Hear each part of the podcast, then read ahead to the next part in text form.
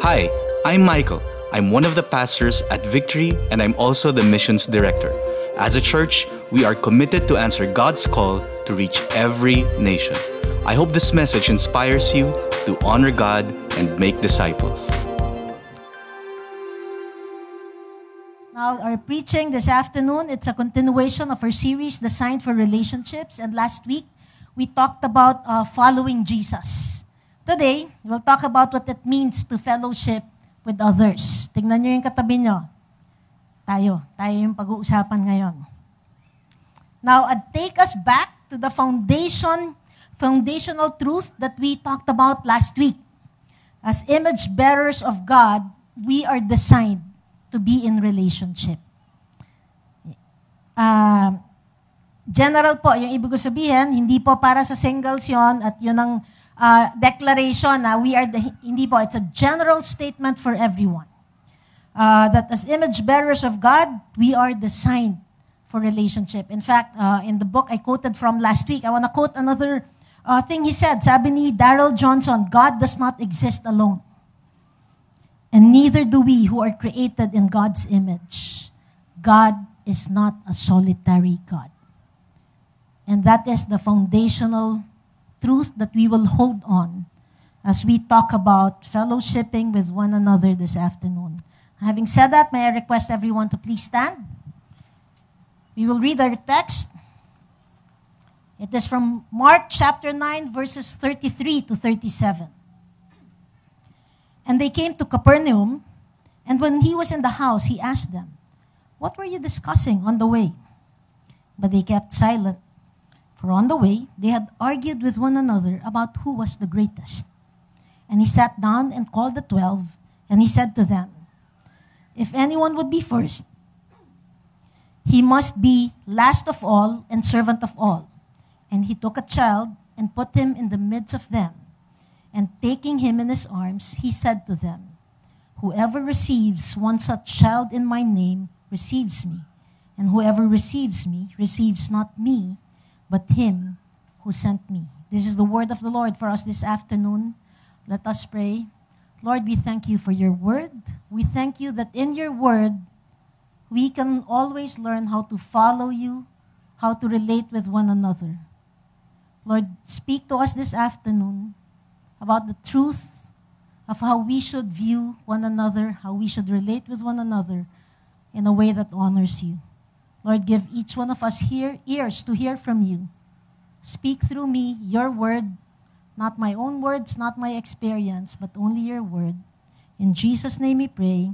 Amen. Amen. You may be seated.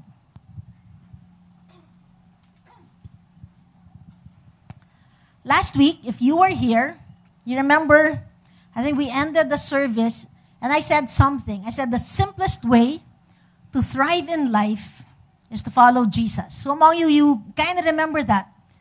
Sounds simple, right? Who among you realized after the service and when you got home, it became complicated. Hindi siya simple.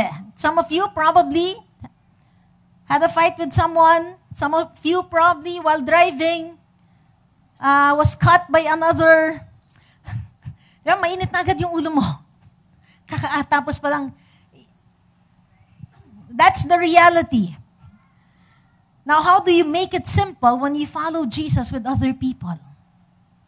You know, if we all lived by ourselves, tigi-isa tayo ng island, it would seem like simple following Jesus.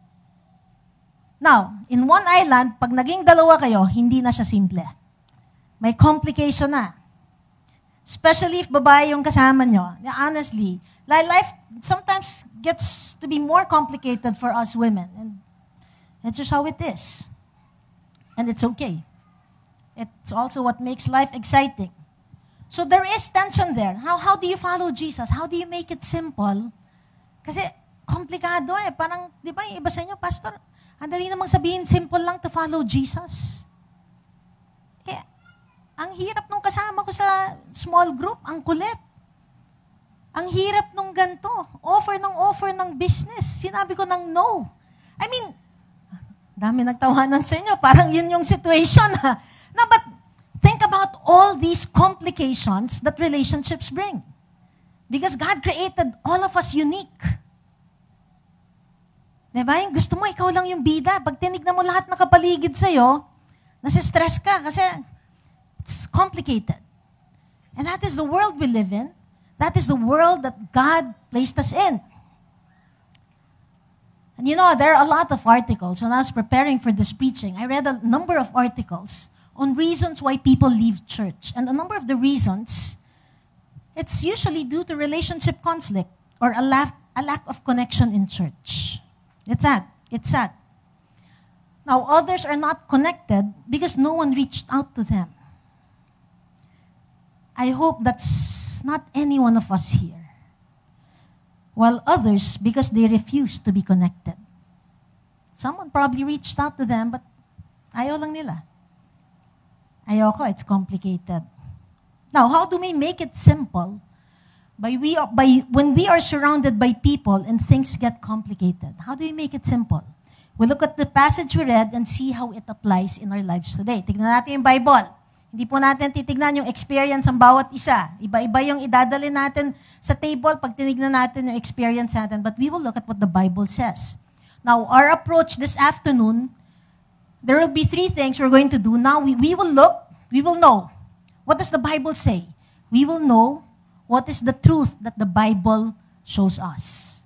And then second, we will understand how to live it in our lives today or you know, understand how it applies rather. Yung pangatlo, we will resolve. What are we going to resolve after this teaching, after knowing, understanding, ano ngayon yung resolution natin? What are we going to resolve in life? Now, in we read just a few verses, but this teaching is actually it spans uh, most of that chapter. If we read a few verses earlier, in verses 30 to 32, and I will read it. You can read with me. It says, They went on from there and passed through Galilee. And he did not want anyone to know, for he was teaching his disciples, saying to them, The Son of Man is going to be delivered into the hands of men, and they will kill him. And when he is killed, after three days, he will rise. But they did not understand the saying and were afraid to ask him. Now, this incident was actually the second time in the book of Mark that Jesus was talking about his coming death. It was the second time. The first time in chapter 8, he was talking about it, and the disciples missed it. When I say they missed it, their re- response was yung nagpapakabida. Minsan may ganon, bida-bida, di ba? Tapos mali yung sasabihan. I don't know if you experience that either in school or at work. Magmamagaling eh, tapos mali yung suggestion. Tapos lahat ng tao nakatingin. Oh, that, that's what happened. But probably only Jesus knew the real score. No? He was talking to them about his coming death in chapter 8. And then, bida-bida, sabi, Of course not, Lord. You're not gonna die. Kumbaga, not on my watch. You're not gonna die on my watch. And Jesus actually rebuked them because it's not it, it's not the reason why he came. He came not to be a conquering king that everyone celebrates na yung bida talaga, but He came to serve. He came to die. Jesus came to die. I don't know if, you know, every time Romel stands here and talks about the gospel, it really reminds me of the goodness of God. Because Jesus came to die. He came to die for you and I. That is the truth. Now, so chapter 8, no? They didn't get it. Now in chapter 9, of course, it's a chapter. It may have been uh, time. Iba yung time element nun. We're just reading in the Bible per chapter. Now, in chapter 9, this time, Jesus talks about this death. They still didn't get it. Jesus was talking about his death. Yung una, in chapter 8, he talked about his coming death, basically pointing to the necessity of him dying. That the Messiah is going to die. The disciples didn't want it. In their, they had their own idea of how God should conquer or how the Messiah should conquer. Now, in chapter 9, Jesus was talking to them about his coming death, and they still didn't get it. They were, you know, asking, who's going to be the greatest? Sinong bida sa atin? You know, who's going to be Or maybe they were getting at, I don't know, they were getting that, okay, sige, if he dies, oh, who's gonna be head? Eh, Sino yung ano? Oh, yung grupo nyo. O sino na magiging victory group leader pag wala na yan? O sino na magiging head ng ushering? I mean, it, it actually happens. And they were talking about it. Who's gonna be head? Who's gonna be great in our group? Sino yung magiging number? They were talking about these things. And Jesus was, rebu- you know, he did not really rebuke them right away. He just, amazingly, he actually waited until they, they were walking. The disciples were talking. Jesus could hear. They walked until, they kept walking until they got to uh, one home. They got to their destination, nasa loob na silang bahay, kaupo na sila. That's actually, for you parents, huwag yung papaluin yung bata sa, sa plaza. Private po yung mga ganon. Could learn a lot from Jesus. Something simple like that. We don't use the rod. We use it privately. Hindi po siya kasama sa preaching, pero naisip ko lang po. But you know, the disciples did not realize when Jesus was talking about his death that it was going to have a tremendous impact on how they live life and how they relate with one another. And this is something, this is what we need to know. We need to know that how we relate with one another is a result of our understanding of the gospel of Jesus Christ. How we understand the gospel, how we understand what Jesus came to do, will result in the way we relate with one another. Or in other words, how we relate will, with one another will be a reflection of how much we understand what Jesus came here to do um, was all about. Now, the gospel that saves us affects not just our life for eternity. I mean, heaven is great. We talk about that. It is great. I am all for eternity. But God called us here on earth. And the gospel has an effect on how we live life here. Amen po ba?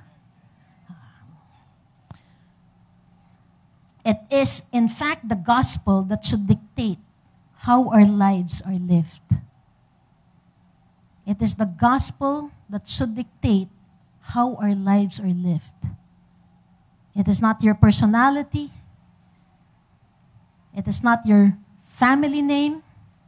It is not your education. It is nothing of that nature. It is the gospel.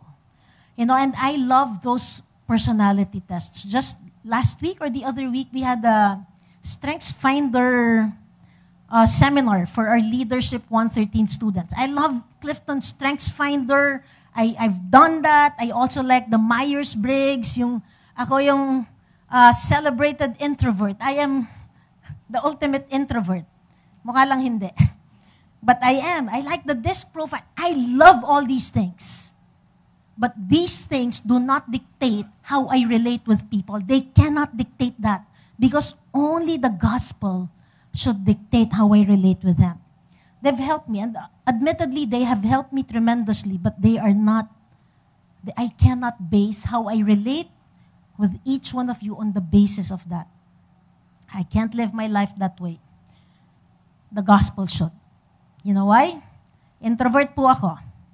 Sabi ng, nina, ng Clifton Strengths Finder, relator number one ko. Pag titignan ko lahat yon in its raw form without the work of the Holy Spirit in one's life, hindi ko kayo kakausapin. That's the reality. If I let my personality dictate how I live life, I will never learn how to love the people I walk with. Diba? And, and, and some of us think that, ay, mahiyain talaga yan. Huwag mo nang asahan yan. Mahiyain yan. Wala naman pong masama kung mahiyain. Mahiyain rin ako. mahiyain rin ako. Minsan lang iba sa atin, kahit mahiyain na de-develop natin yung kapalmuks side, di ba? Tawa kayo doon. Pero, I mean, we can develop it. But sometimes it's, we, we do that. 'di ba? Yung mga anak, yung mga ibang may anak sa atin, ay mahiyain talaga 'yan. Yung isa na lang yung ano, pasayawin mo diyan sa party kasi yung isa mahiyain. I mean, these are different things. And sometimes we're not liking certain people. We don't like hanging out with them kasi magkaiba tayo. Ang daming ganon. Marami tayong bit-bit na ganon. Not realizing that the grace of God and the presence of the Holy Spirit is what we really need. When we realize that the gospel is Jesus coming to serve humanity, we view our relationships differently. We start viewing it differently. And we need to know the gospel results in true fellowship. It is the gospel at work in our lives that will result in true fellowship.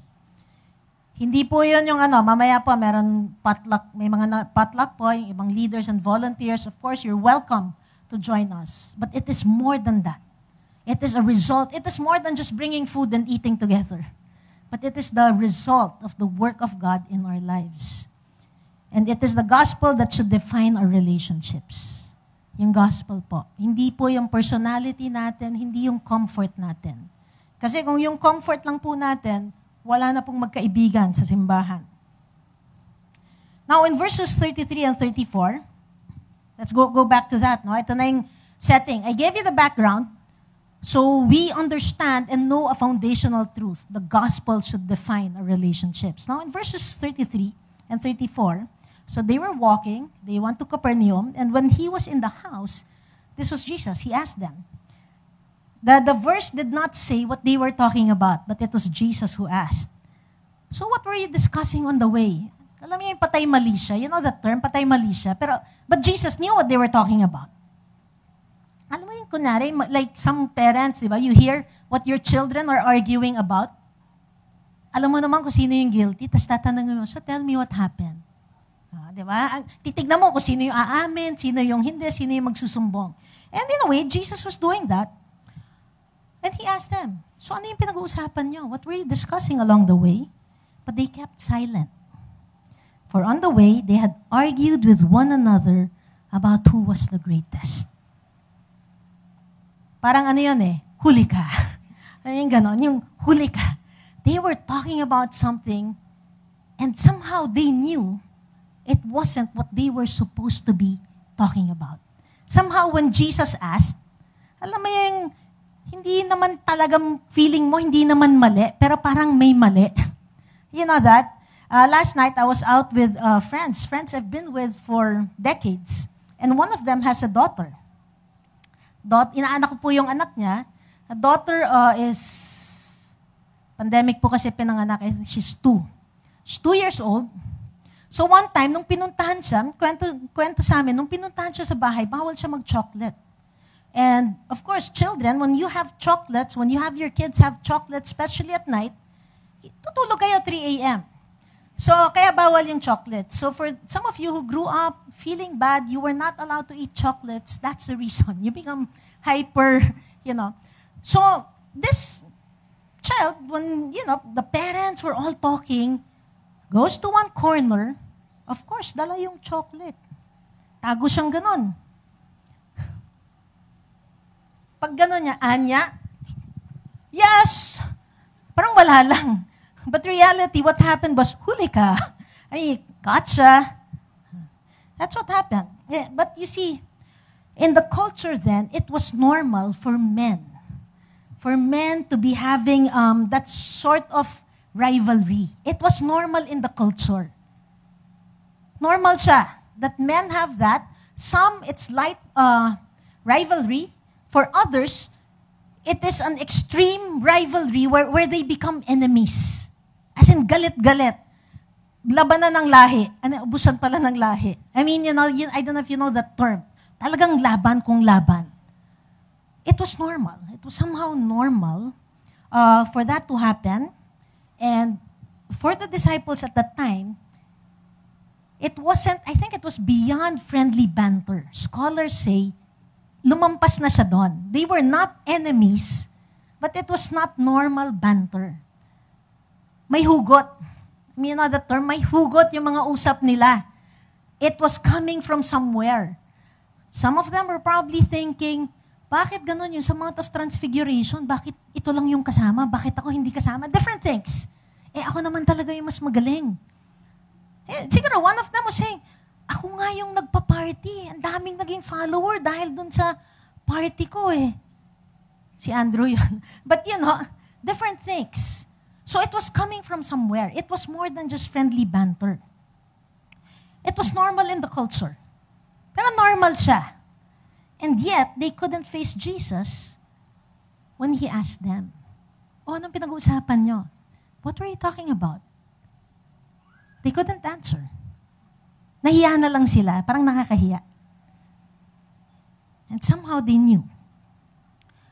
We need to understand this. Now we know that our lives has to, the way we relate one, with one another comes from our understanding of the gospel. Now we need to understand true fellowship goes against the ways of the world. It goes against what's natural. What's natural is us wanting everything papasok. It's us wanting to protect our own selves. It's us wanting that chocolate when our parents say we shouldn't. That's what's normal. It's us wanting that pork sisig when the doctor says your cholesterol is high. Hindi po ako yon. I like pork sisig, but walang sinabi yung doctor. But you understand, that is natural. That is normal. But we need to understand, if we want true fellowship, it will go against our natural tendencies and the ways of the world. Meron pong kailangang magbago. It is a reflection of the heart of service exemplified at the cross. True fellowship is a reflection of the heart of service that Jesus showed when He died for us. Doon po manggagaling yung true fellowship. In verse 35, this is what Jesus did. He sat down and called the twelve, and he said to them, If anyone would be first, he must be last of all and servant of all. Imagine, di ba, being one of the disciples at the time. Merong TV show that time tawag, Ay Mali. Yung ba yung title nun? Ha? Wow, mali. Hindi pala ay mali. Ako kasi ay mali. Ay mali. Di ba? Parang, syempre, pag mali, dapat nagaganyan ka, hindi naman, wow, mali. So parang, wow, mali. Ay, uh-oh. Alam mo yung ganon? Parang napahiya sila, uh-oh. And that's what, hap- that's what happened when Jesus called them out. And sometimes, it's like that, di ba? In, our relationships, nagbibilangan. With others, it's not nagbibilangan. O ikaw naman, ako na yun dati. Even with kids at home, if chores have to be done, o ikaw naman, ako na eh. Kuya naman eh, I wash the dishes na eh. Naalala ko po dati, summer, nag, nakabakasyon nung yung kasama namin sa bahay. Side kwento lang to, naalala ko bigla yung kapatid kong lalaki. Kami yung maglalaban ng sarili naming damit. We were going to wash our own clothes. Yung kapatid ko yata, isang linggo yung pajama suot eh. so sabi ko, pa yan? Eh, hindi pa po ako Christian noon, hindi ko siya pinaglaba. Sige. So, but what I'm saying, sometimes it's like that, eh, ito lang yung gagawin ko. This is what's for me. Ito yung sinuot ko, ito yung, ito yung lalaban ko, nagbibilangan. And sometimes, you know, at home, it's not just at home, it happens even in our relationship. Why does it always have to be me? I remember talking, and even ako rin, minsan, bakit ganun? Ako na lang lagi yung patient. Uh, yung mga kaibigan ko po nandito, alam nila na hindi to totoo kasi hindi ako yung patient.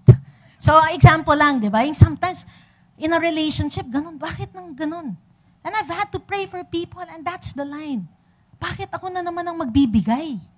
Lagi na lang ako. It's always me. Always. And you know, how we were as kids, Sometimes we take it to our relationships as adults in church. Bibilangan tayo as kids. And it happens even as, you know, as adults. In verses 36 to 37, it says, this is what happened. So Jesus asked them, you know, what were you talking about?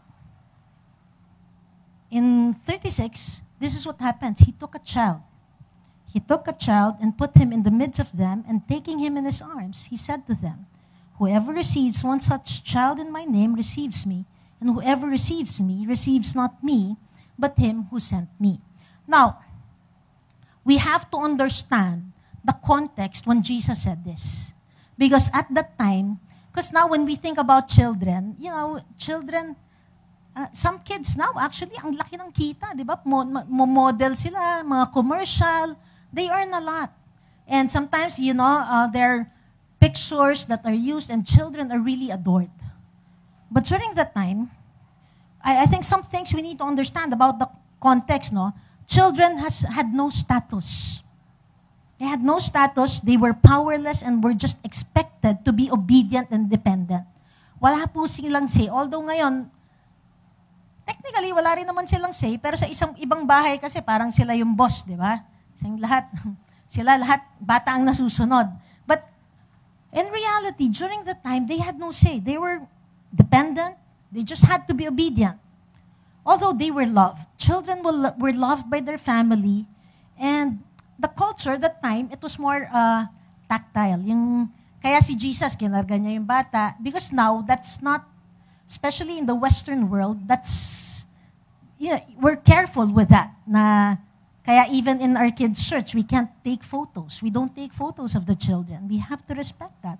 But during their time, the culture wasn't like that. Um, holding children was considered safe.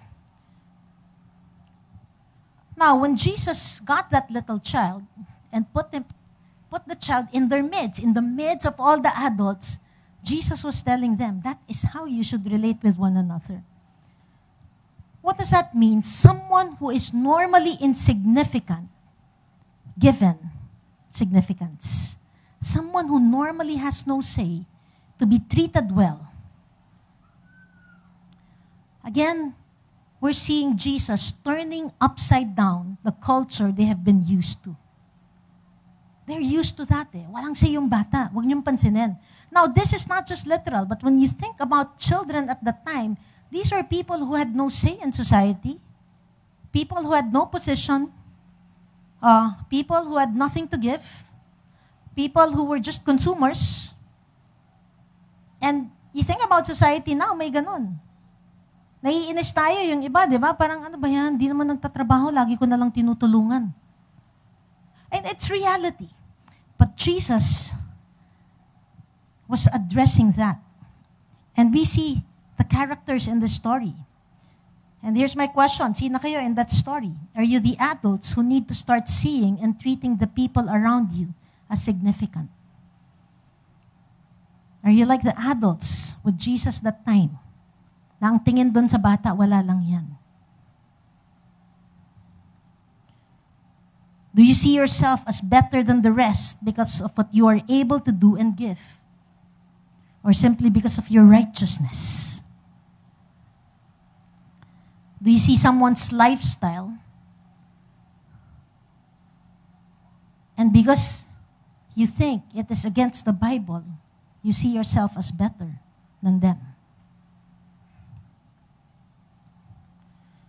Or do you need to learn to respect everyone regardless of their status in life? Ikaw ba yung ikaw na lang lagi ang bida? How do you treat the people who work with you at home? Do they feel their significance because of the way you treat them? Do they see the gospel of Jesus in your life because of how they are treated?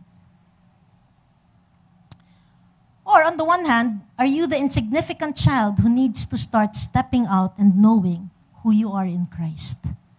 Are different uh, characters in that simple narrative the little child, the insignificant child, and the adults who do not see the significance of that child. To give and to be able to receive are marks of Christianity and discipleship.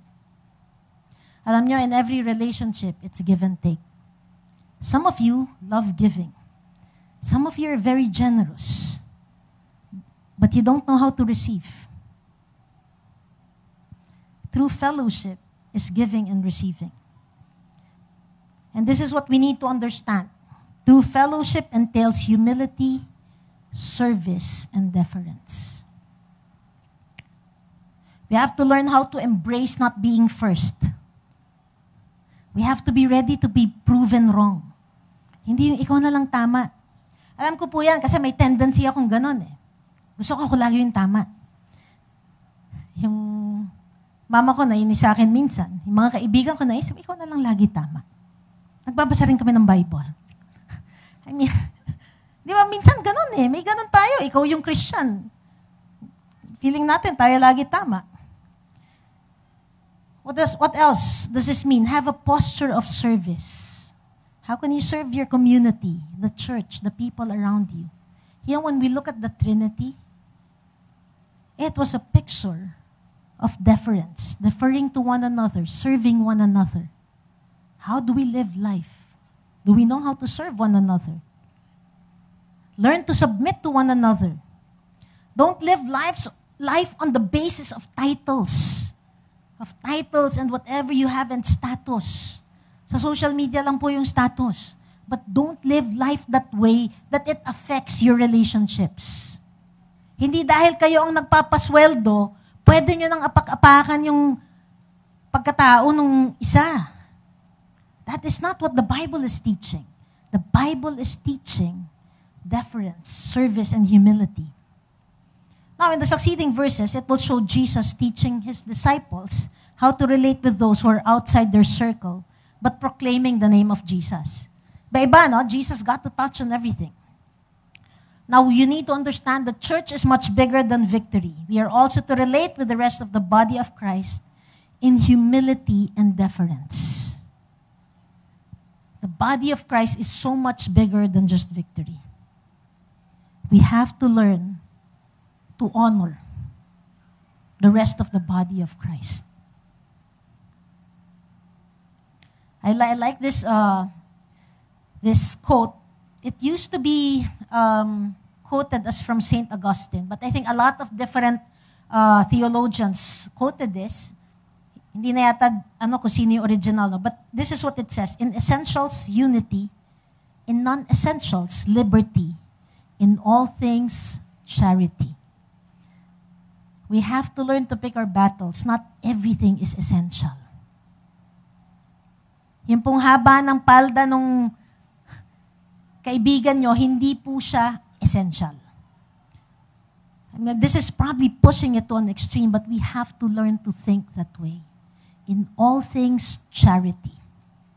You may have a point, but if the way you're making your point is not in humility, you're missing it. You're missing it. Kahit po tama kayo, kung yung Bible, eh, isasampal nyo na lang dun sa tao, you're missing it. You're missing it. I don't think that's what Jesus was saying here. Let's not, church, let's not exchange the essentials for the non essentials. Let's hold on to what's essential. Grace, you know, by faith. The grace of God is essential that we understand that. That we learn to live life and relate with one another, understanding that God has been gracious with us. That even while we were still sinners, Christ died for us. Why are we supposed to be patient with one another? Why are we supposed to extend that grace? Because we were extended the same grace. Now, Okay, now knowing and understanding true fellowship, how then are we to live life? And this is what we need to resolve, friends. We need to resolve this, not one time, but every single day, to honor God by relating with one another in a manner that serves as witness, as a witness to the world around us.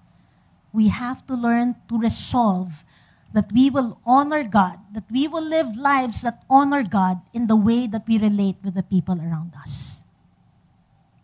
In the way that you treat your helpers, in the way that you treat people in church who did not vote the way you did,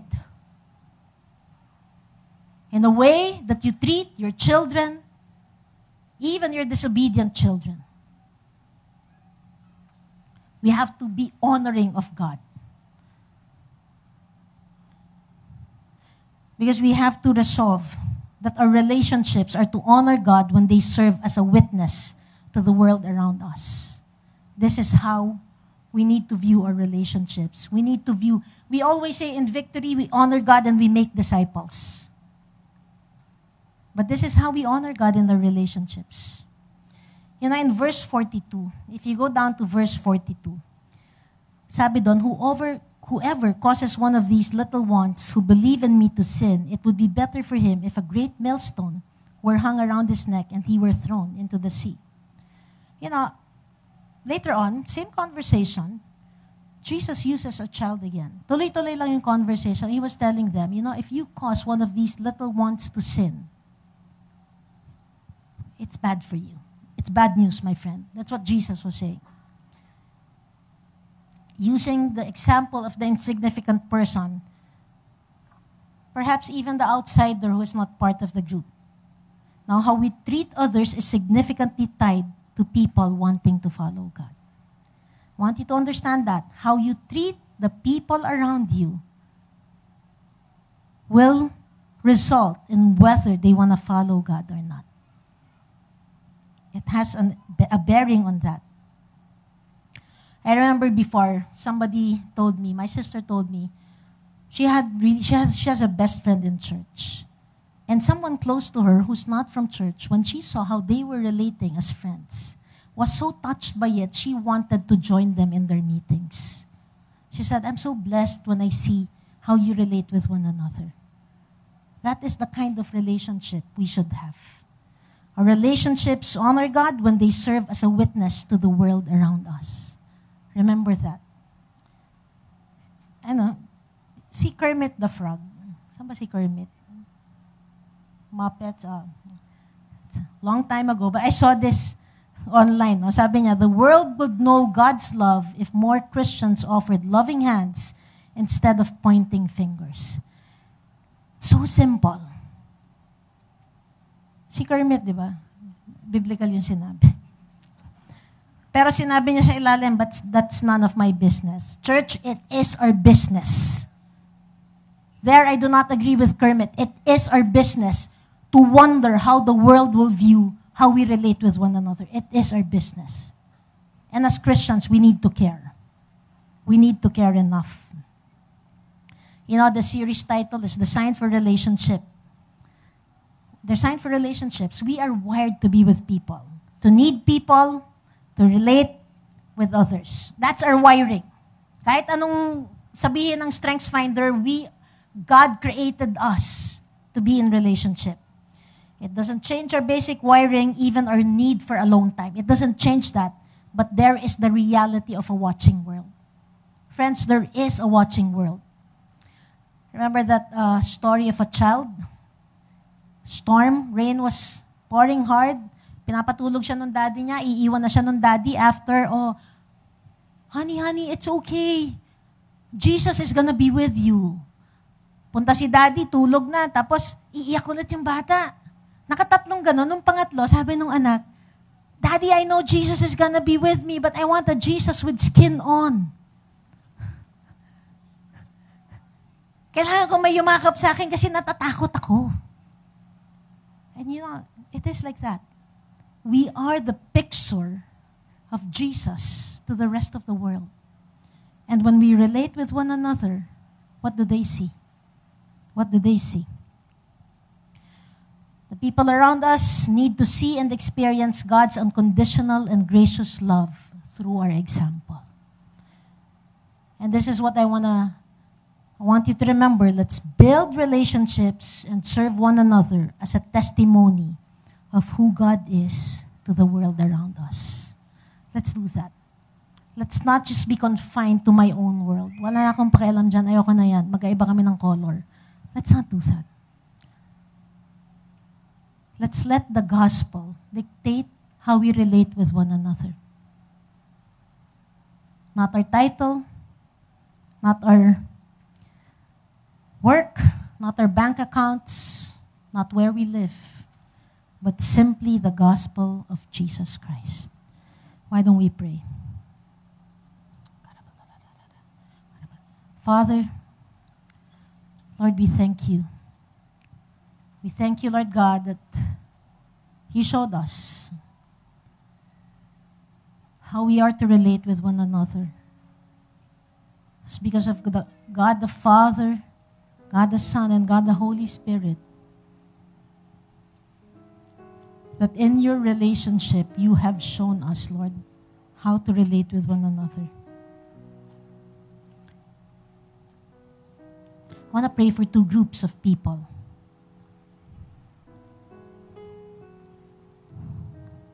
Some of you have actually been in church a while. Others probably come from somewhere else, but there are real hurts that you've experienced. You were offended by people in church. And probably some of you probably are still offended. I want to pray for healing. I'm not saying it's not valid. Alam ko, nasaktan kayo. But I also know God, the Holy Spirit, can bring healing. If that's you, I want to pray for you. I want you to raise your hands and siguro you're having a hard time kasi you were hurt in church. Maybe not here, maybe in another church, or maybe here. But I want to pray for you that God would bring healing. Lord, you see the hands raised. You see your sons and your daughters who have been hurt by the very people you've called to serve, to love, and to be unconditional with them. Lord, I pray that you would bring healing. Lord, for those who are raising their hands, Lord, I pray, Holy Spirit, that you give them the grace to forgive, to be able to move forward, to be able to trust again. Pray for your healing upon their hearts and their souls. They may learn, Lord, to move forward and to rebuild with other people again. In Jesus' name. And some of you, some of you are probably on the fringes. Or you're, you're tired. You just want to stay on the sidelines, not build anymore. You're just tired, or you're on the fringes. You're wondering if this church thing really works. If that's you, I just want to pray for you. You don't have to raise your hands. I want to pray for you. Lord, I pray for these people, Lord. Some of them have probably been attending a while. Others, they're just, they've just been attending. They're observing, they're on the fringes, they're wondering if this thing is real. And Lord, they're tired of being on the fringes.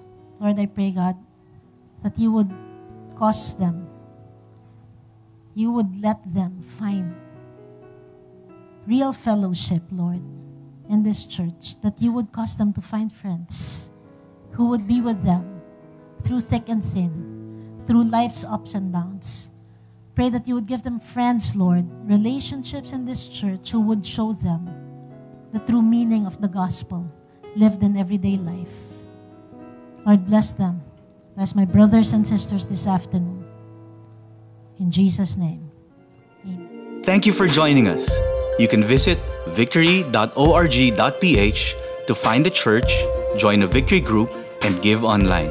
Thank you for partnering with us in discipling the city, the nation, and the world through your generosity. For more messages like this, you can subscribe to this podcast through Spotify, Apple Podcasts, and wherever you listen to podcasts.